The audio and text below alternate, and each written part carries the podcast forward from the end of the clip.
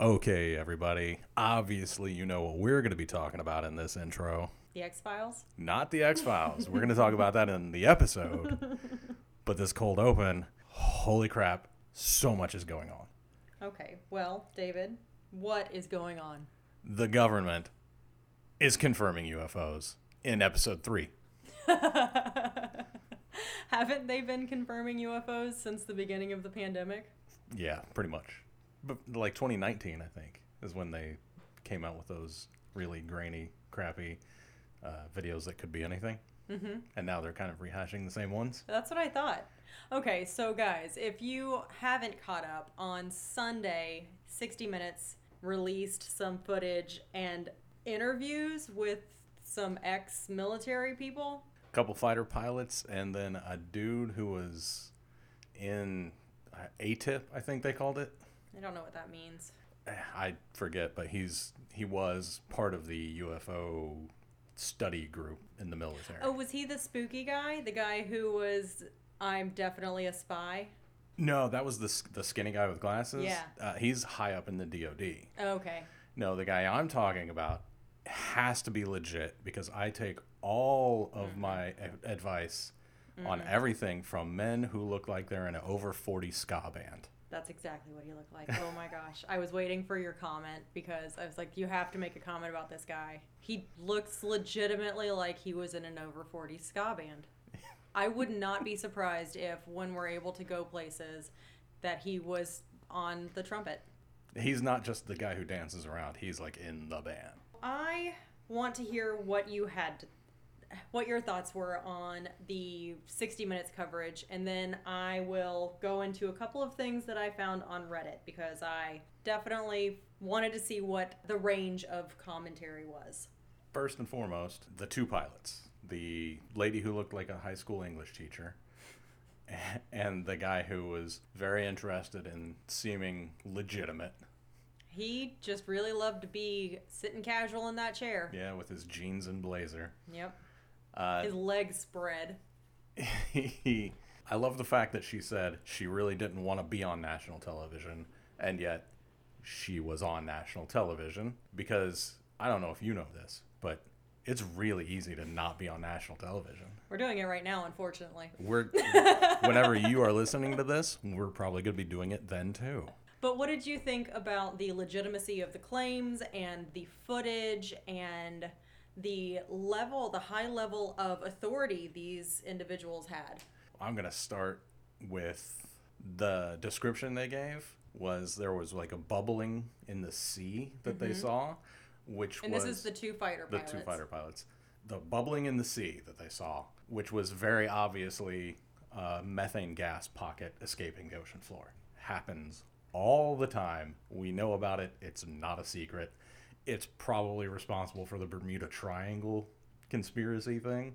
You can't say that if you don't know. Did you do any research on the Bermuda Triangle versus methane gas? I watched a Discovery Channel thing about it once. Yeah, but doesn't the Discovery Channel also say that giant Megalodons, megalodons exist. exist? I remember watching Shark Week during our honeymoon, and it was fun. yeah. Anyway.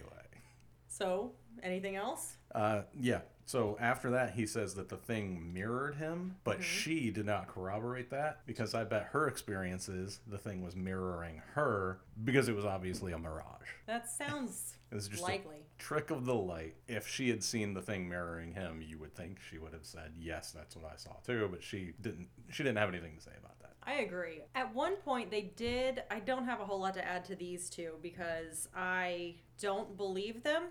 right. I believe they saw something. Okay, so I, w- I will retract that I don't believe them. I believe they saw a couple of things that were unusual, and maybe that counts as an unidentified flying object. Oh, I mean that fits the description perfectly. But I don't believe it's extraterrestrial, what they saw. I believe it was a mirage. I also believe that when they went back to the ship and told their higher ups, they made a point to say that they debriefed the higher ups like that was unusual. They were doing training runs in fighter jets. Right. What you do is you do your run and then you go talk to your superior officers. That's just the line of command and how it works. Mm-hmm. So that's not unusual, but the way that they stated it sounded like it was unusual. and then the next thing they said was they let people around the ship know and it spread like wildfire, which means that they were ridiculed by literally everybody on the ship. Exactly. And then they talk about how they picked it up on the radar 60 miles away, like a second later, mm-hmm.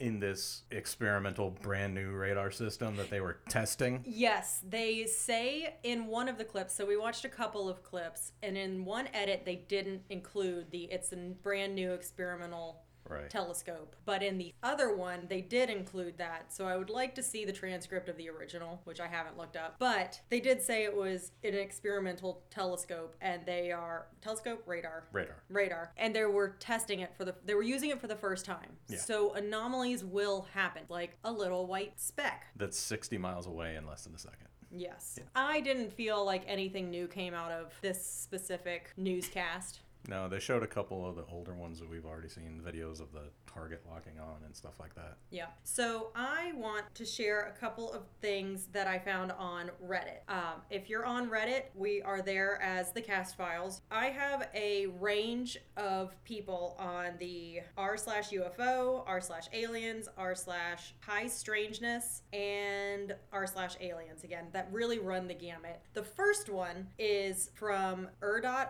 Reeve, and and this poster title is Controlling the UFO Narrative for the Next 70 Years. It is really well detailed, laid out in multiple paragraphs, like essay style, with headers and links to other supporting documents. And it has the most comments so far of any of the ones that I've seen, except maybe the last one, and you'll see why when we get there. This person includes background, says that there are no debunkers that have been on the news as of yet Obviously. like Neil deGrasse Tyson, Bill Nye, and Mick West. This person calls them out specifically, talks about how the mainstream media is going to be talking about this a lot, and then has a conclusion that says, I, I'll just read the last little bit because this is really long. What is playing out right in front of our eyes is a marvelously, carefully planned, well orchestrated, and well coordinated X out intelligence disclosure effort. The end goal of this effort appears to be to maintain complete control over the narrative for the next 70 plus years. Keep in mind that they've had 70 plus years to come up with a proper strategy. Now that sounds reasonable, but our government has never been able to do anything for 70 plus years and kept keep it under wraps. Something this big, it's not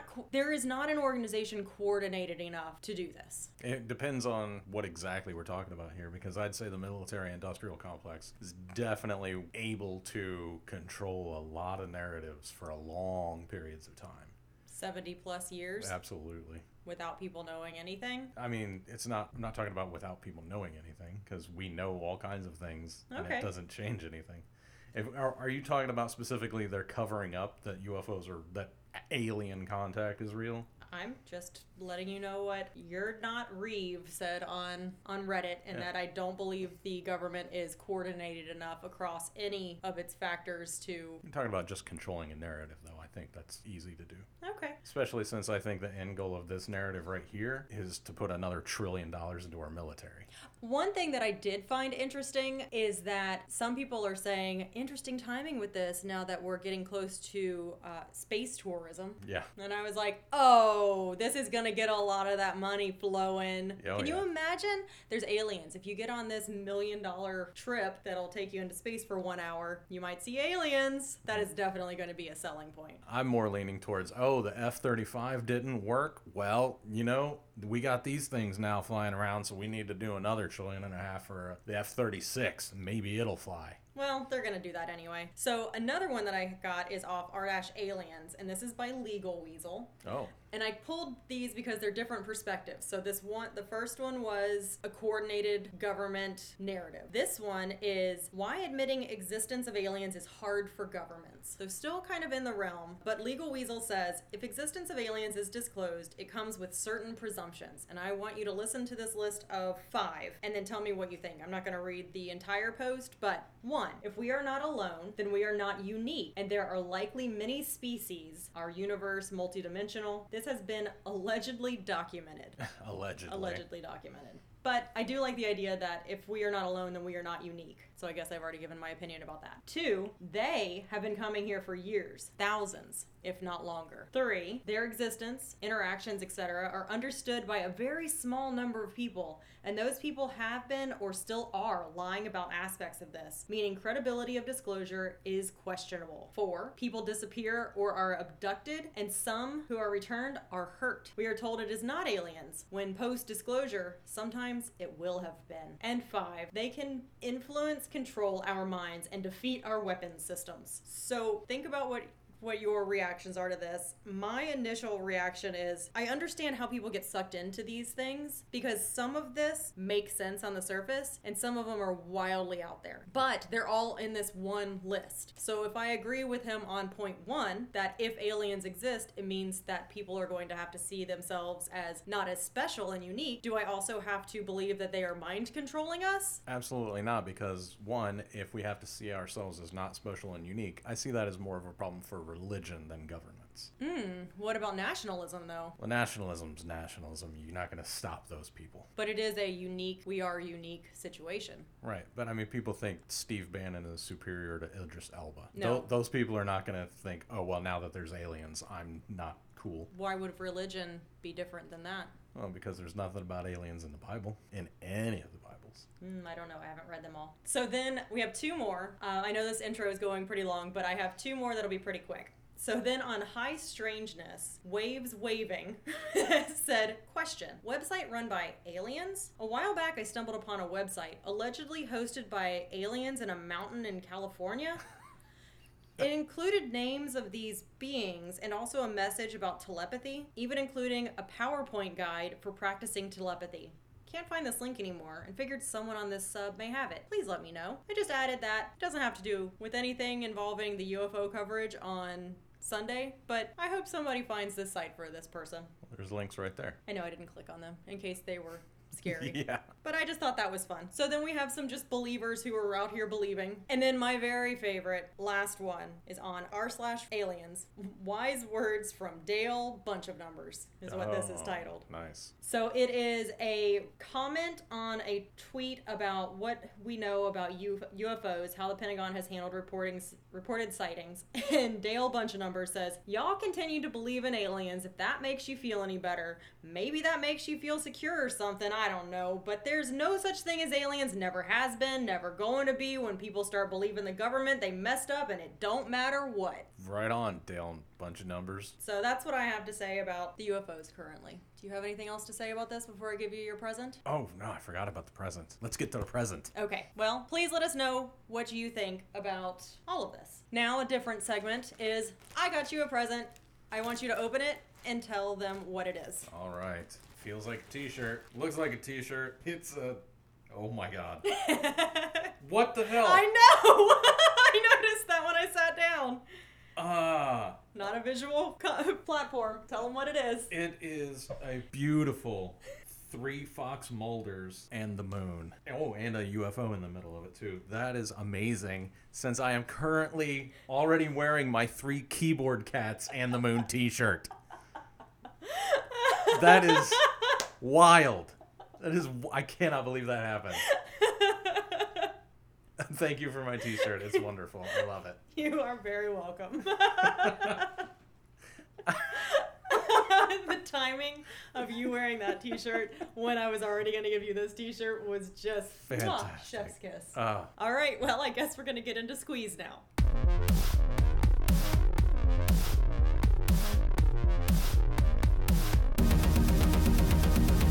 Greetings, listeners, domestic, international, and extraterrestrial. Not this time. Oh, not this time. Well, the listeners might be extraterrestrial. That's true. Hello, this is the Cast Files. I'm Dave Reed. and I'm Kristen Riley, I'm a nerd who has never seen the X Files somehow. and I watched it when it originally aired.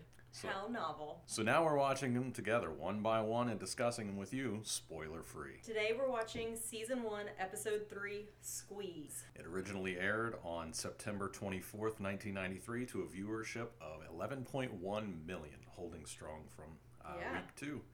It was written by Glenn Morgan and James Wong, uh, our first writer of color, and directed by Harry Longstreet. Longstreet, yes. That's one of the streets I grew up on. So Ah. now you can get into all of my secret passwords. Awesome. the synopsis today is Mulder and Scully investigate a serial killer who has been active for nearly a century and is capable of squeezing his body through narrow gaps. Hold the thought of serial killer because I have some interesting information later in the podcast. All right. Where we begin is in Baltimore, Maryland. A businessman is walking down the street. We don't know at this time, but we'll find out later. His name is George Usher. As he's walking down just a regular busy street, we zoom into the uh, what is it? The drain. The storm drain. The storm drain. Yes, they really, really telegraph it. They show it like three times before anything ever even happens. They showed it so many times that I started playing a guess what's going to show up next. I was thinking maybe a little red balloon, obviously, because you know, you gotta do that, you gotta do that connection. But then they kept doing it,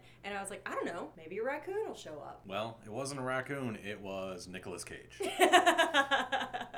it was Nicolas Cage, which, you know, is my second favorite after raccoons. You, you stopped at second favorite, and I was just of anything. my second favorite, period. No further questions, thank you. Moving on. The next time that we see anything, we we are now in George Usher's office building. He calls his wife, says that it's 8:30 p.m. He's in the office. The office is empty. He's just leaving a message. So he's there by himself. No one answers the phone. It's just him. He leaves his office to go get a cup of coffee. When he comes back, his door is suddenly closed from the inside right after he walks through. And then there's sounds of a struggle and the door handle repeatedly rattles Just jiggling. Just jiggling. Like in jurassic park when the dinosaurs were first figuring out how to no actually the dinosaurs were better at at jiggling the handle weren't they? Yep. the noises abruptly end as a large dent is smashed in the door and so does the the jiggling. And then we're inside the office where we see usher's coffee cup turned over and he lies dead on the floor. And then it zooms into a vent and the vent is being screwed back in place from the inside so we don't see who's screwing it in They do this uh, great pan across the desk that is very well done. You can see George Usher's body in like a reflection of something on his desk. It's fantastic. Good job, uh, Harry Longstreet. But in the reflection, there's no blood on his shirt. There's no like wound from you know him having his liver torn out with a bare hand. Oh, spoiler for the next scene. I'm assuming you guys have already seen this because it's the episode we're talking about. So it'd be really weird if you didn't watch the episode before listening to us talk about it. or have any idea what was coming up. okay, so now we go into Act 1. We're in Washington, D.C., and FBI agents Tom Colton and Dana Scully are at a restaurant having lunch. Donal Logue, one of my favorite actors who just is somehow deaf to great TV shows. Yes, you mentioned that. What else was he in? He was in this fantastic show called Terriers that got one season. Him and forget the actor's name, but he played Renee on True Blood. Oh, True Blood. My other second favorite. Your other second favorite? Okay, it goes Raccoons, Nick Cage, and True Blood tie. yes. Okay. Uh, yeah, and there was one after that that only got like a couple episodes that I, I can't quite remember, but like he's he's great. He's a good actor, and then he's on these TV shows that are great, but somehow just get killed prematurely. Until then, he just went to Gotham because it's a paycheck. well, fortunately, he didn't do that to the X Files. this this would be a short podcast. All right, so they're they're talking over lunch. They're catching up. He has an assignment that he's curious about picking Scully's brain over. He says that he's been assigned a case that involves three victims, the latest being George Usher, who we met in the opening sequence, and each were killed in a location where there were no obvious entry points and found with their livers missing. The signs indicating that they were ripped out by bare hands. The no obvious entry points in a giant office building doesn't really fly for me, but because there's tons of obvious entry points. yes, Everywhere, there's just doors. everywhere. There's doors. There are so many doors. There are probably thousands of doors in this building. And specifically, the door to his office is like smashed because we watched it get smashed. I'm thinking, entry point. yes. I think Colton isn't a very good FBI agent. Not like their friend uh, Mar- J. Edgar Jr. Yes, Marty Neal. While they're talking about all of this stuff, they're catching up and gossiping a little bit about former classmates. Colton brings up Marty Neal, who had recently been promoted to supervisory special agent. And the way that he got promoted was he lucked into it after the World Trade Center bombings. I don't know how he would luck into that case, and I don't know why anybody would get promoted after that case. They didn't catch Osama bin Laden for the World Trade Center bombing the first time. They didn't catch him the second time for a decade and a half after. Scully asks him if he wants her to bring Mulder, but he says, you know, well, uh, if he wants you to do, if he wants to do you a favor, go for it. Okay. So he clearly wants Mulder there, but he clearly does not want to say out loud that he wants Mulder there.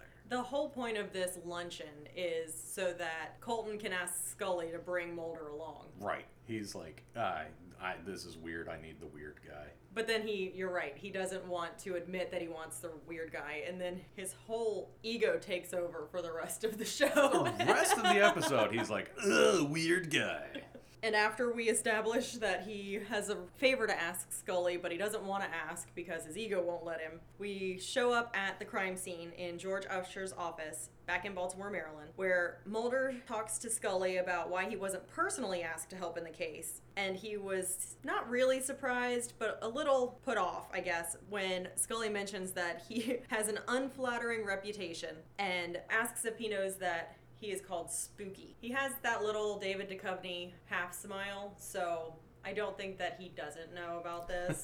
I think he finds it pretty funny that Scully now knows. So while they're talking, Colton arrives, apologizing for being late. He's formally introduced to Mulder by Scully. He asks Mulder in a jesting and offhanded manner whether he believes aliens were responsible for the murder. Oh, he says little green men. And Mulder really is fantastic. He plays up to Colton's expectations of him as just this weird, this weirdo, really, and expounds on his own otherworldly ideas. He corrects Colton when he says little green men. He says gray. Gray. Reticulans are gray from the Beta Reticuli galaxy that are, that's nearby. And he goes into a, he launches into a whole backstory for these reticulans. And how much they love liver. Yes, and how much liver and onions, you wouldn't guess how much liver and onions goes for on Reticulin. So it was great. Then it zooms away from Scully and Colton, who continue talking in the background, over to Mulder, where he, he somehow gets led over to the vent. Well, he sees a little metal shard. He's uh, he's doing good investigative work. Unlike anybody else there, who's just wandering around. Literally, no one is wearing any protective gear at all at the crime scene. No, it's everybody's just walking and talking like they're in a uh, Aaron Sorkin movie or something. and he's like, "Ooh, I'm gonna look for bad person evidence." Bad person evidence. Woo! It came back. so he finds it. He finds an elongated fingerprint on the vent opening on the outside. So we are led to believe, as the viewers, that whoever crawled through left the fingerprint, even though we don't see anything. Right, we did see the screws being unscrewed from someone Inside. inside the Yes. vent. So we know that somebody was inside the vent, and now we know we could have assumed somebody was outside, but that's an elongated fingerprint. Colton dismisses it because of his ego. Next, they go back to the X Files office, and Mulder shows Scully fingerprints that tie the recent murders to a series of 10 related murders in the Baltimore area reported in an X file. That means it's their case. Scully protests that Colton never mentioned these earlier murders. Mulder suspects Colton is probably not aware of them, as five of them occurred in, in 1963. I was going to say where, but I'm going to just butcher that name. Do you know how to say that? Paul Hatton. in Powhatan Mill in 1963, and the previous five occurred in 1933. And although there's no fingerprint evidence, there was an unsolved murder involving a victim whose liver was ripped out in 1903. That's when fingerprinting was just coming into favor. So they've identified 10 murders, 11 murders over 100 years almost. And so Mulder concludes that from the pattern of the earlier murders that two more are due to be committed this year. Scully's first thought is that Mulder believes the recent murders are copycats of the earlier ones. Mulder says that's not possible because the fingerprints point to a single killer. Scully tries to figure out some scientific way of the fingerprints being exactly the same because that makes sense. You would try to do that. But it's nothing holds water. She's just kind of spitballing. The killers are probably related. Yeah. That's why their fingerprints look the exact same. That's not how that works. Even identical twins don't have identical fingerprints. So the two argue about who the case belongs to, and Mulder insists that the murders were in the X Files long before they were assigned to Colton, which means that the X Files department gets to investigate and owns it. But Scully is still hesitant, so she agrees that they can basically split the time. She'll help out on Colton's case, and Mulder will also keep investigating. So now there are two simultaneous investigations. Scully at this point says something about they don't want your input. Oh, they don't want your theories. That's why they've got you locked down here in the basement. to which Mulder says, You're down here too. And she does not like that. She doesn't. She Ooh, she hasn't identified herself as being in the basement forever. right. She's still under her own assumptions that it's a temporary post. Right. So I'm curious. She's been with the she's been out of the academy for two years before she gets assigned down there. What did she do to get locked away in the basement with Mulder? That's a good question. I'm I'm excited to find out. That's a that's a mystery for me. so you don't think that she was just assigned because they want to she was a great profiler or field report writer? Yeah, and then they want her to go to the basement because you're so good at being a profiler. I love it. Speaking of profiles, Scully types up the psychological profile of the killer and presents it to the VCS agents. The way that they do this scene, I really like it because they show her typing it up on a super old school Word document. What is it? It's That was cutting edge. Word processor. That was 1993. That was cutting edge. yes, I know. But now it's crazy looking. So they show her typing up her report and then they talk over to explain it. And then it fades into her sitting at the table giving her profile to the VCS agents who are all men. But another good uh, transition scene, Harry Longstreet. Yes, very good. On her recommendation, Agent Fuller, Colton's superior, organizes stakeouts of the crime scenes. What she decides is that they can't know where his next crime will be committed. They will go back and hope that he returns to his former crime scenes. I would like to know is that real? Is that a real thing? Because it seems just like a huge leap in logic. I don't know why this would be the next logical step. Beyond, they have no other next logical steps. Right. Scully says she believes the killer will return to one of the crime scenes. They don't explain why. As we've covered, we don't understand why either. Fuller suggests that Scully work overtime with his team, making a reference to her work in her usual work in jest and draws laughter from the other agents present, but discomfort from Scully. Basically, they're all good old boys and they suck. They're being playground bullies and they're supposed to be high level FBI agents. It's just garbage. One thing that Scully does mention in her profile, in her psychological profile of the killer, is that he must have above average intelligence, which they double down for later. I believe that the only reason a detective would assume someone had above average intelligence is to make themselves feel better because they haven't been caught yet. Oh, absolutely. We see in this episode, Toombs doesn't have above average intelligence at all. He barely shows any signs of intelligence. Right. He's almost an animal. Yes, he's working on instinct. Yeah. So them saying, "Oh, above average," you are dead on with that. They're just trying to make themselves feel better for not having caught this guy, because he, yeah, he barely shows any intelligence. He does he say any? Oh, he does talk. He'll he talks here in a minute. We'll get to it. But beyond that one scene that's coming up, does he say? No, the lie detector is the only are the, is is the only thing he ever says in the entire movie or movie uh, episode. And he doesn't do anything that's outside of what an animal would do to hunt prey. Right. He's almost an animal. And he's not even a calculated. It's he. We're supposed to believe he's calculated, but I don't see beyond the keeping of trophies which I isn't actually calculated. no, and I'm gonna say that there's probably we could look it up and see an animal that does that too, like ah ferrets. Ferrets steal stuff all the time. Lots of animals steal stuff. Yeah. So what are those birds that like shiny things? crows, ravens? I don't know. I'm not an ornithologist. You're not.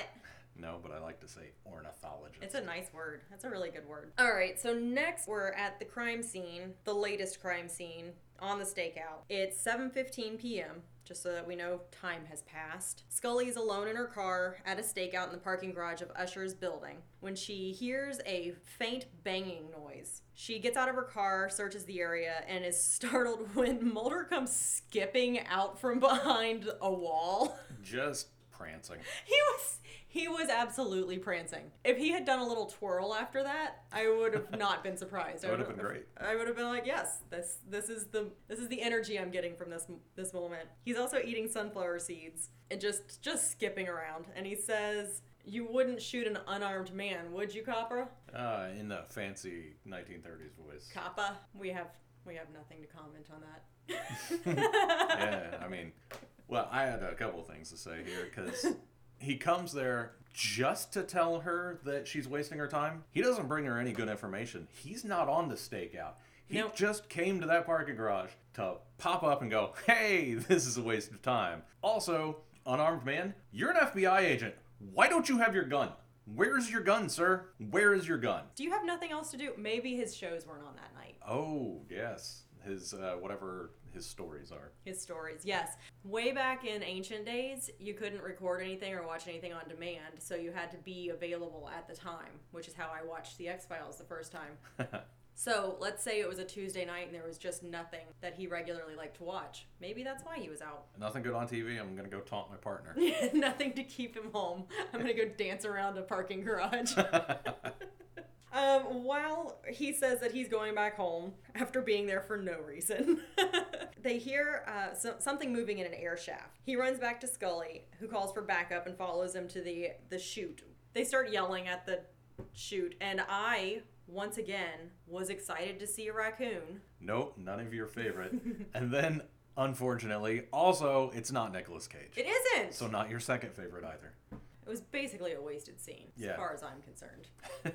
None of my favorites were here. It's kind of a letdown for a lot of reasons because then they just arrest this guy for cleaning the air ducts. They just arrest him because he's there. Mm-hmm. They're, they he has done nothing that they've seen. They, there is no evidence, and if it's under suspicion or just to question him, they skip that part. They just keep it all Right. out. Also, backup arrives really quickly. So where were the other murder scenes? Were they all in the same building? It seems like they were in other parts of the were parking they- garage. Were they just all putting all of their eggs in this bag? Okay, actually, we can back up a little bit. If all of the previous murders had happened in that building, staking out that building makes sense. I'm pretty sure they say earlier in the episode they're different places. They do. yeah. Because one of the things that Mulder is taunting her about is that he's already figured out this puzzle. He doesn't need to come back here, which is actually true. So why is he there? So they can catch him Yeah, I really. and I go guess. to, and go to the polygraph scene. yeah, I, I suppose. Ugh, the whole scene is. I'm glad Mulder's dancing. Yeah.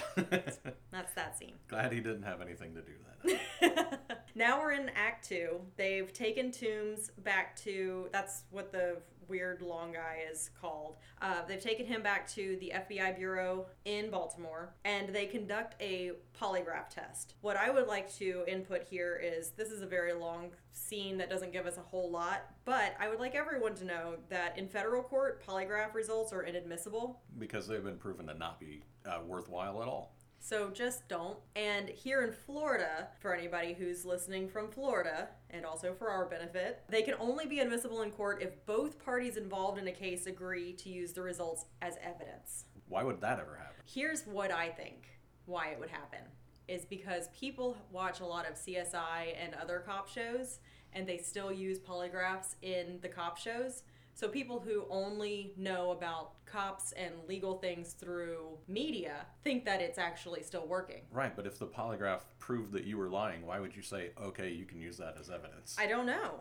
and if it proved that either party, it's proving one of the parties wrong. Or I- Not proving, but Actually, it's evidence against one of the parties. So why would both parties agree to it? because they wouldn't have you agree to it after you've taken it. They would have you agree to it before you take it. Oh, that's really dumb. Just saying. So there's this whole scene, and he's saying that he's not the murderer. It's the only scene that we see Tooms talk. The only time he speaks. So Mulder seeds a couple of strange questions in there. The other agents throw a fit. Again, once again, we've seen these agents in, I think this is the third scene we've seen them in, and in every single scene, they've been more juvenile than I've ever seen our 14 year old behave. After that, Scully and Mulder are leaving, and Scully wonders why Mulder is pushing his theory, even though it's obvious the others would never believe it. And to this, I say, What did you think he was going to do, Scully? She keeps being surprised by him being like, this is supernatural. This is aliens.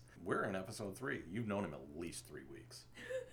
This is what he does. And of course, he's going to push it. This is his whole MO. This is why he's in the basement. This is why you're writing up field reports on him. This is why Colton wanted him on this case and then changed his mind, apparently because he didn't like it. Mulder is doing nothing out of sorts for Mulder. Yeah, he's just being Mulder, and she's surprised. Surprised. She also, Scully also remarks that he is acting extremely territorial, which I thought was an interesting comment because I don't think she actually think it was one of those things that she said and then realized she shouldn't have said it because she didn't really feel that way. But it was interesting because she and Mulder are partners, whether or not she wants to admit it to herself just yet. But they are partners, and this other group of people, some whom she has gone to school with, are are not. They're they're outsiders to this group. So with Mulder behaving like Mulder and Scully feeling a little bit embarrassed by it, whether or not she admits it, I see. Okay. she's taking his not outbursts because he doesn't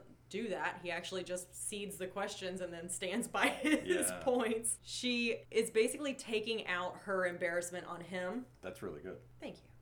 I You're could be I could be a profiler. yes. Everybody is above average intelligence. if I can't find them. If I can't figure out something about them. Mulder tells her that he values the fact that even if she doesn't always agree with him, she respects the journey of their investigations, which I think is a phenomenal response. Especially since we've seen so many of these professionals acting like, I don't want to say like children, because again, I'm not seeing children do this. We're seeing all these professionals acting like they are above even polite society norms. Just full of vitriol towards Mulder, Be- even though they clearly, at least one of maybe the rest of them did. May, oh, maybe that's why Donal Logue flips, because even though he didn't want to admit he wanted Mulder on the case, he got Mulder in on the case, and then his superiors and everybody around him Teased him. teased him for it, and that's why he flips on Mulder. Interesting. Mm-hmm. We need to stop saying this.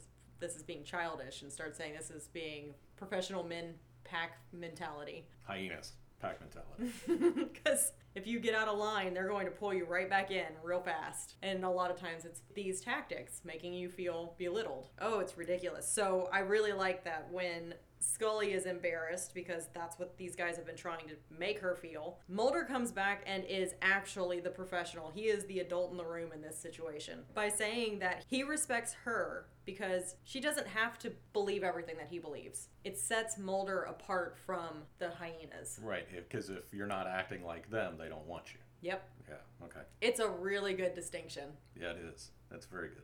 It's pretty subtle, but I caught it because I have above average intelligence. Yes. okay, so then he says that um, after they have this discussion, it's actually a very short discussion, but I thought it was important, and I think it will be important throughout their budding partnership and friendship. He does say that he accepts her continued cooperation with the violent crime section if she wishes to rejoin them, and she admits to being curious as to what the what other evidence has convinced Mulder that Tooms committed the murders from years ago. This is kind of Scully going olive branch here. Normally, my training and my science brain would say go with the victim's crime unit, but I also respect where you're coming from. So, what makes you so sure that this isn't just a, can you say standard serial killer? Yeah, sure. Why not? So then they go to the FBI basement, and Mulder digitally elongates Tooms' fingerprint, which they picked up, well, they got from him before they did the, the polygraph. Cutting edge 1993 technology. It was wild. So he elongates it and matches it up against the other fingerprints from the other crime scenes. It was, you know, good police work, I guess. Yeah, if I if I completely distort this fingerprint, I can make it look like this other fingerprint. That's what they do. And while they're doing that, Tooms is after his next victim. we see a guy named Thomas Werner. He is at home. Tooms is tracking him and squeezes down his chimney. The next time that we see any of them is Act Three. Werner's body is is just a body, missing a liver. He's just another victim of the same guy. Again, plenty of entry points into a house. Right. It's a house. It's just a residence. Doors and windows. He chose the chimney because he could. Really, he could have just went the door. there's so, there's so many entry points. Become a lockpicker. right. It's none of these places are places you can't get into if Yeah. you're really determined. There, none of them are, are Fort Knox. No. So at the scene, Colton suggests the latest removed liver might be placed on the black market. Colton has lost his mind at this point. he really has. Do remember that these livers have been ripped out of bodies, and that's not how you do a liver transplant. That's not how you harvest organs. Right. Johnson hit one of his partners or his his boss, I guess, scoffs at this since the liver has been ripped out and it's just like you're you're losing your mind, Colton. I wish he had said that. As Colton is over there fluttering around like a nervous little bird, Mulder and Scully arrive. Colton tries to stop Mulder from entering the crime scene, but Scully stands up to him in a very solid manner that he will understand and he stands down. She basically uses his ego and ambition to make him stop being this fluttery little nervous bird in the corner and let them in. Colton is irritated and leaves. Scully reads begins to read a profile of Mr. Werner, but Mulder cuts her off, having already found another of Tooms's elongated fingerprints on the fireplace. Did they really need that to No. figure out that the crimes were similar? No, I think the just the guy not having a liver pretty much tells you exactly what it is. You know, the profiling definitely has some big holes in it, but those those two seem like they would two businessmen, livers ripped out of their bodies. Probably the same person. I I would say in the same city within I don't know how long this has been, a day or two. Mulder is searching through old records with a microfiche projector, which is always fascinating for me to look at because I've never used one, but it's just a weird giant machine. I was probably using one at the exact same time David Duchovny was. what Mulder is looking for is he's searching through census records from 1903 concerning Tooms. The Tooms name, Tooms family, anything that'll connect Tooms to this location and the other murders. Scully shows up. She notifies him that not only has Tooms' listed address turned out to be fake, he has not returned to work since his arrest. Looking really bad for this Tooms guy. Shocking. Right. they spend some time going through the microfiche and make the really good, solid point that if they don't find him before he kills one more victim, they might not have another chance until 2023. The far, far, far future of 2023. Mulder says that, oh, you'll be head of the Bureau. So, if they continue to bring out new seasons, we can find out if she's head of the Bureau in two years. They have brought out new seasons. I meant if they, con- I said if they continued. Oh, you're right because I don't. When did that start? 2018. But I don't think they kept going. We'll find out when we get there. Right. No spoilers because we haven't seen those. Yeah. Scully informs Mulder that she has found the current address of the investigator of one of the murders in 1933. Next scene is at Lynn Acres retirement home. They talk to retired detective Frank Briggs. He tells Scully and Mulder about Tooms. This setup is really interesting to me with how they've set Mulder on a very low seat and he looks like a kindergartner listening to a story being read to him in circle time. Oh wow! I didn't. I did not pick that up. Scully is sitting in a regular chair. Detective Frank Briggs is sitting in a wheelchair, so seated height. And Mulder is sitting so much lower than everybody. Oh wow. He looks like it's circle time. Huh. I was too busy thinking that guy looks really good for being in his 90s. yes. So this guy, uh, Briggs, is supposed to be in his 90s, I guess. I did some math. He said he retired in 1968 and was a cop for 45 years. That means he became a cop in 1923. So he's got to be 20. If you put him at 20, that means he was born in 1903. So he's 90 at this point. and this this actor actor is probably 68. 60. Yeah, I wouldn't even give him 60. I was giving him early 60s. Yeah, people did look rougher in the 90s. So, yeah, early 60s probably. As he's telling them the story, he recounts how he, an experienced detective at the time, which I highlighted because above average intelligence, Uh huh. I was an experienced detective and didn't solve this murder, so this guy must have been Above, Above average, average. intelligence. Yep. Yes. And he says he was appalled by the murders as they happened in 1933. Oh, just does a soliloquy about the horrors that he witnessed. So I looked up some information about what other murders were happening in 1933 to make this detective so appalled by these five murders. Oh, okay. In 1933, I'm not going to read everybody who was murdered, but I have a couple that are at least as tragic. As people having their livers ripped up. Yes. So George Armwood was lynched in Maryland, which is Pretty where, bad. which is where we are. Oh. Oh, oh. he didn't he didn't think that was too terrible, I guess. That same year, Cordie Cheek, who was 17, was lynched in Tennessee by a mob that falsely accused him of raping a white woman. Oh, that old saw. We also, in 1933, had the Kansas City Massacre. You may have heard of Pretty Boy Floyd. I have heard of Pretty Boy Floyd. He uh, was involved with lots of murders around that time, and specifically, Kansas City Massacre happened in 1933. That is uh, Robert Evans' cousin. and finally, Anna Marie Hahn was a serial killer in the United States who started her career in 1933. she was alleged with poisoning and robbing elderly men. It was in Cincinnati, so maybe he hadn't heard about this. So, you know, in 1933, maybe he heard about it later. But still, his reaction and the soliloquy he creates around these murders I he compares it to the Holocaust. it's appalling. I am a white lady, but I am still offended by his comparison because it's so outlandish. Five people having their livers ripped out is Awful. pretty bad, but comparing it to the Holocaust, it's a step And lynchings were still regularly happening. regularly. Since he was a cop in 1933, I'm I'm not gonna go too far out on this limb and say he probably participated in a few. That's why he thinks this is so tragic. It's probably in white people's livers. Every victim that we see is a white person. But we don't see the 1903, 1933, No. and 1963. Maybe Tooms is also racist, and since he's at least 90 years old as well, It would make sense. well, he's probably at least he's over 100 because He's he's, killing 100. people in 03. Uh, he may be immortal. Who knows? Right. We don't have any idea of when he started. Records bef- before 1900, if they're happening every 30 years. right. He's yeah. Tooms is also racist. I'm just saying it.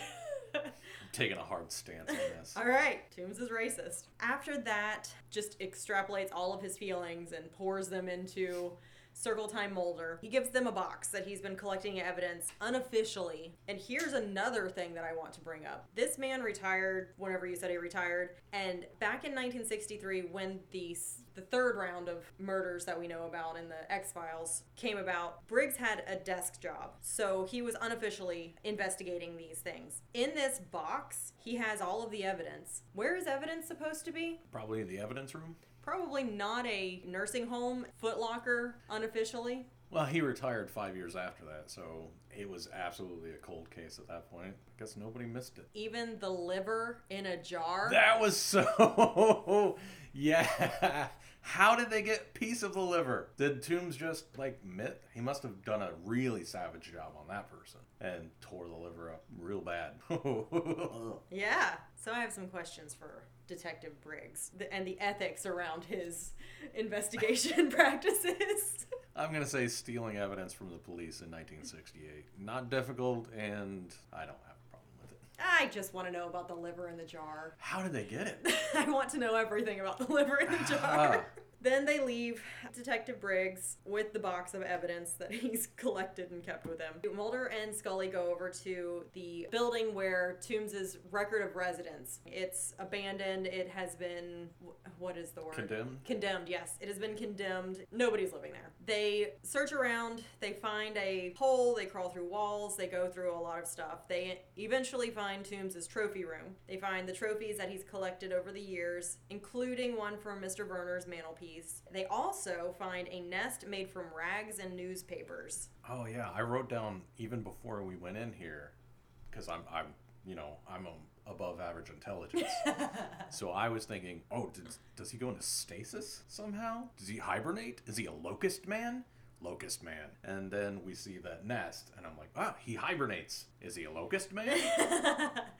And this is where a really good scene comes up where they're looking at the nest. Scully says, Oh my god, Mulder, it smells like. And as she pauses, Mulder touches something sticky with his bare hands. Why would he do that? And she said, I think it's bile. And he says, Is there any way I can get it off my fingers quickly without betraying my cool exterior? You sticking your fingers in it betrays your cool exterior. Cause why? Why? It had to smell so rank. And then he Oh, just touched yeah. it with his bare fingers. She doesn't put her face up against it or anything. No. She just smells it from where she's at, like two feet behind him. Yeah, it's oh, it's gross. It's so gross. So they find the little nest and the trophy room and everything. And as they're leaving, Scully gets caught on something. Then she gets uncaught on something, and then she leaves. And we see Tooms has taken a necklace. Uh, Mulder grabs it from her in the scene prior, and it's a long necklace with a pendant that's hanging just b- between her breasts and he reaches over and grabs it. It was not a thing that someone you're not intimate with should be doing to you. Oh, they'd known each other at least three, That's weeks. right. Her personal space was his personal space. so Tooms has Scully's necklace, which there's a lot of problems with this scene too. Sorry, Mr. Longstreet. Because he doesn't take trophies before he kills anybody Exactly. for any other victim. Right? Okay, that's all I got. What do you got? The angle of where he was and Oh. how she gets caught and how she's getting uncaught. So he is apparently hanging from the rafters. This is a condemned building. There aren't rafters. This is a an old apartment building. So he's hanging from the plaster ceiling with his little Well, it's an old building, so there's definitely exposed wood. Okay, so we'll give him the exposed wood beams that he's hanging from. Fine. But he's still above her. And he reaches down to grab this necklace. He doesn't touch her hair, which her hair is long enough. He would have to lift her hair to get to the necklace chain around her neck. He would also have to touch her skin if he was going to get the necklace off of her that way. So, are we supposed to assume that from the ceiling, he reaches down in front of her body to grab this dangling necklace and then grab it in a way that it, she's trying to unhook it from down by her hip? That's okay. So as you were explaining this, I was thinking about how she tries to unhook herself. I'm caught on something from her hip. Maybe he snagged her by her hip as a distraction. Ooh, because he's stretched? because he can stretch. He's a stretchy boy. And uh, magicians who do sleight of hand take people's necklaces and watches and stuff. Okay. As long as they distract them. So, you know what? I'm giving it up to Tooms here. Good job, stretchy boy. You know what? I take it back, Mr. Longstreet. Good job. Yep. We've talked ourselves into it. Yeah. Except he does take the trophy first. However, to be fair, again, to the story, we don't know what he's done with the trophies. 63, 33, 03, hmm 1880, 1873. We don't actually know anything except these last two who were businessmen in very accessible buildings. Right. and he's taken the trophies since then. Okay. Okay, talked ourselves in a circle and came back to this. Is, this is a great show. Yeah. I'm coming back again for a 180 and say it makes no sense to go after her. It doesn't. He knows she's an FBI agent. He knows she's armed. He knows she's been trained to do stuff. It makes no sense for her to go after him unless he is not above average intelligence. He's literally just an animal. Yes, she poses a threat, and now she's in his sights, Yeah, so which is the only way that she would be in his sights. that's the only explanation for why he would go after her.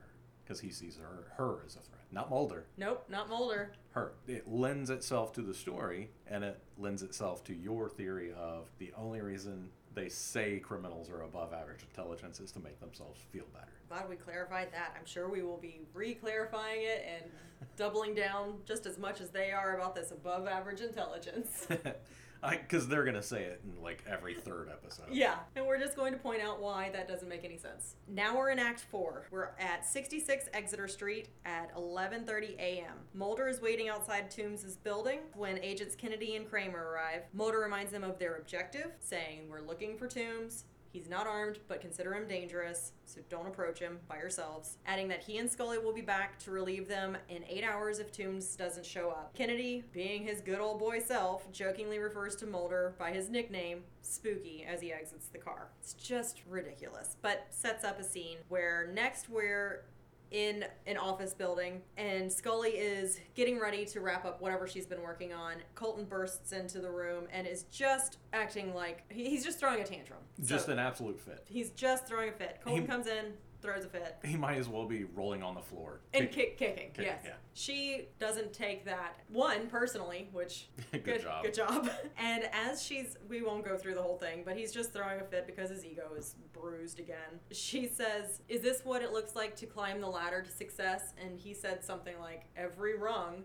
And and she said, "I can't wait to see you fall off that ladder and land on your ass." Pretty nice. It was good. And then she leaves. As she's leaving, she calls Mulder's phone, but he doesn't answer. And she's driving home because the oh, the stakeout part of the whole fit was that the stakeout was canceled. So she was supposed to go meet Mulder.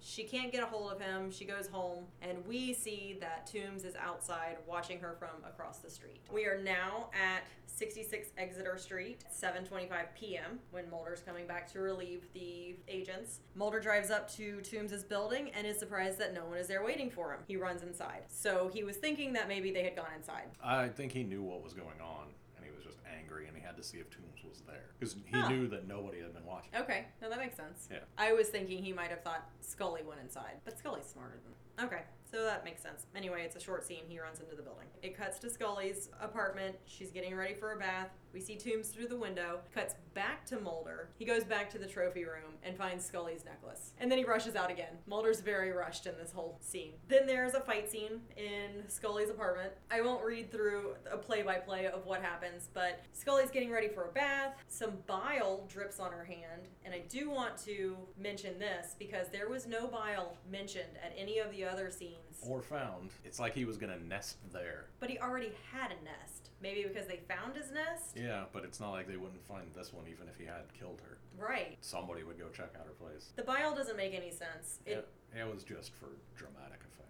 so it also alerts her that he's there. She knows that he's there. She goes and Goes for a gun, which is not there because again, an FBI agent without a gun who's actively pursuing a serial killer. she's running around. Did she eventually get her gun? She does get her gun, but then he knocks her down. Yeah. And she drops her gun. He grabs her. She crawls away into the bathroom where her gun is, but the gun is never seen again. That's true. It slipped into a black hole or was teleported by aliens. Oh, that's where the aliens come into this episode. Right. As they're fighting, Scully is holding her own with this Tooms fellow. The guy who's strong enough to rip livers directly out of your body with his bare hands. She's not having she's she is struggling with him, but she's not overpowered by him in any way, shape, or form that would really cause you much anxiety about this fight scene. Right. um, he gets on top of her and does this little thing with his hand like he's going to grab her liver. Like he's gonna karate chop her. Karate chop her liver. That's what it looks like. Mulder bursts into the door. He does have his gun at this point. Tooms jumps up to run away. Scully slam- body slams him into the window. Yeah, it was pretty good. It was good, but then she was in the way of the gun. But then she got she gets him. She handcuffs him to the tub. Pretty nice. As he was gonna karate chop Mulder. Yes, oh yes, because now he's just apparently karate chopping everybody. Karate chops your liver. That's how he gets it. Cut back to Detective Briggs. He's looking through paper. We get this over the shoulder shot of the paper. There are some really horrific headlines. I didn't write them down. I wish I had. I wrote one of them down. Okay, go ahead. I wrote down no more bailouts, and I went, ooh, 1993. I think I know what this bailout is. It's the savings and loan bailout. Oh, wow. So, a couple good thing, couple good things, a couple neat things about the savings and loan bailout was it uh, it started in '89 and just continued for four years. They just kept dishing out money to these people who had committed just serious fraud. And defrauded the American people. And they were like, well, we can't let the savings and loan industry die. So we'll just keep giving them money. One of the coolest bits about that, a person who received a ton of money from the savings and loan bailout, a guy from Bain Capital, uh, named Mitt Romney. Oh my gosh. If it were not for the uh, savings and loan bailout, Mitt Romney would never uh, would never have amassed such a fortune. Wow. Okay, so Detective Briggs is relieved to the point of tears. He was so relieved when Tooms' picture showed up that the serial killer had been caught. Remember all the lynchings back when he was a cop? Yeah, yeah, that he probably participated in. Yeah. Yeah. Finally, we are in the prison wherever they're keeping Tooms. He's in confinement. He has the same paper that Detective Briggs has, and he's ripping it up and he's licking it and throwing it into a corner. He's making a nest in the solitary confinement cell. You think that worked? You think he was able to just hibernate for a while? Well, no, actually. I think he got out. Oh, that's right. I forgot they showed the yeah they end the episode with the showing a little meal slot that he's like, oh yeah, And he was imprisoned in this impenetrable room Right. with a meal slot that he or meal slot he could get out of, which apparently he hadn't noticed until somebody slid food through. Maybe he was, you know what? Maybe he was super depressed. Also, it was not open. They can open and close it. That's true. I figure he could figure out how to get out of it though. Uh, Maybe. Maybe. Anyway, he hadn't considered it. He was going to make his new nest. But what was he going to do? How long would he hibernate on four livers instead of five? Well, if you do 30 years on six liver, five livers, uh, 30, that's six, uh, six years. So 24 years. He can hibernate 24 years. All right. So I guess that's what we're assuming. His metabolism is real slow, y'all. Yeah. Good for him. That's why he's so skinny. No, slow metabolism. Oh, you hold right. on to all of your calories. Yeah. okay. Fast metabolism. He's so burn it a skinny because he's stretchy. Yes. He's actually stretched out like that. He's uh, uh, normally he's a foot and a half. Oh. He's stretched out to look like a normal human. Wow. Oh, that's gotta that's gotta do a number on your bones and tendons. Not if they're designed to do that. I guess that's true. So we see him in the cell. He's been captured, but I mean, has he really? And that's So- it. This was the first episode in the Monster of the Week series that we will be seeing throughout X Files. The first two episodes were in line with the alien arc that we'll be talking about. And this one, as you have probably noticed, didn't feature any aliens. I did, except for whoever teleported uh, Scully's gun. That's right. the aliens took it. Do you have anything else to add? What What did you feel about this? We've got our segments. oh, we do. do. Yes. I want to start with survival because I have a very easy way to survive this. Uh, I've got a pretty good one too. How I would survive this at this point, at the times that we find out about Tooms, just don't be alone Makes sense. for like five days. Serial killers out to get you. Don't be alone. It's he's never attacking people who have anyone else around. Like, and you don't even have to be in the same room. It's basically if you're in a house or a building or well, that's it. It's just Yeah. a house or a building, and another person is present. You're fine. You're calling it how to survive. I keep calling it a solution Okay. because I'm I'm trying to solve the thing. Ah. So my solution to this is just let him get the fifth, and future Mulder and Scully can handle it. They can I deal with it. 2023. yeah, because my my That's whole. it's a problem for 2023 Mulder and Scully. All right. So I want to know who you shipping. I'm shipping. Oh no, you have to go first because I think I almost took yours. Oh, okay. Well, I am shipping uh, Tooms and the Old Detective Yep. because that old detective is clearly obsessed with him, and I think it's I think it's a little bit more than I want to solve this crime. You think it's love? I, th- I think he doesn't recognize it, but I think it's love. Oh, I was gonna say that too, but I, I now don't. I had you go first because I couldn't remember if you had told me. I think you must have told me, Or you saw my notes. possibly. Yeah. So it was. I'm giving this one to you, but I am agreeing wholeheartedly that the amount of emotion from Detective Briggs toward Tooms Yeah. is more than just a, a little unsolved case. Wasn't ever able to put to bed. Nice. Do you have another one just off the top of your head, real quick, or Um, I would also like to ship Tooms and Colton. Tooms and Colton just oh just to have Colton's liver ripped out? That you know what? If that became the end game, it's that's part of it.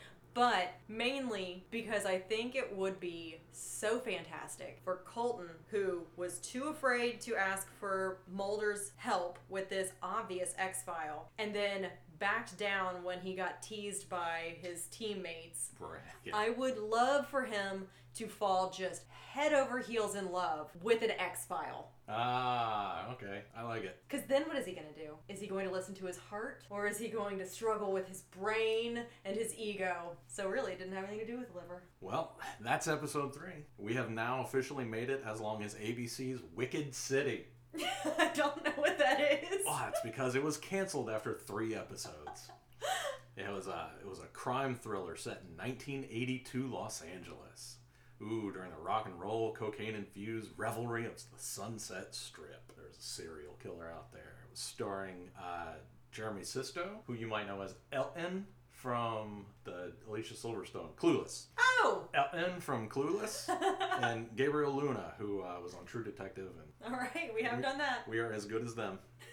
Good. Well, until next week, keep watching the skies. you come up with a tag. no, I liked it. I thought you were going to stop. The Cast Files is produced by Kristen Riley and David Reed. This episode edited by David Reed. Music by Hal Six. Logo by at Ooka Art. That's O O K A A R T. You can email us at thecastfiles at gmail.com. That's the with two E's. You can find us on Twitter at castfiles. You can find me on Twitter at Dave Reed. That's at D A I V E R E E D. Thank you very much. You have a wonderful day.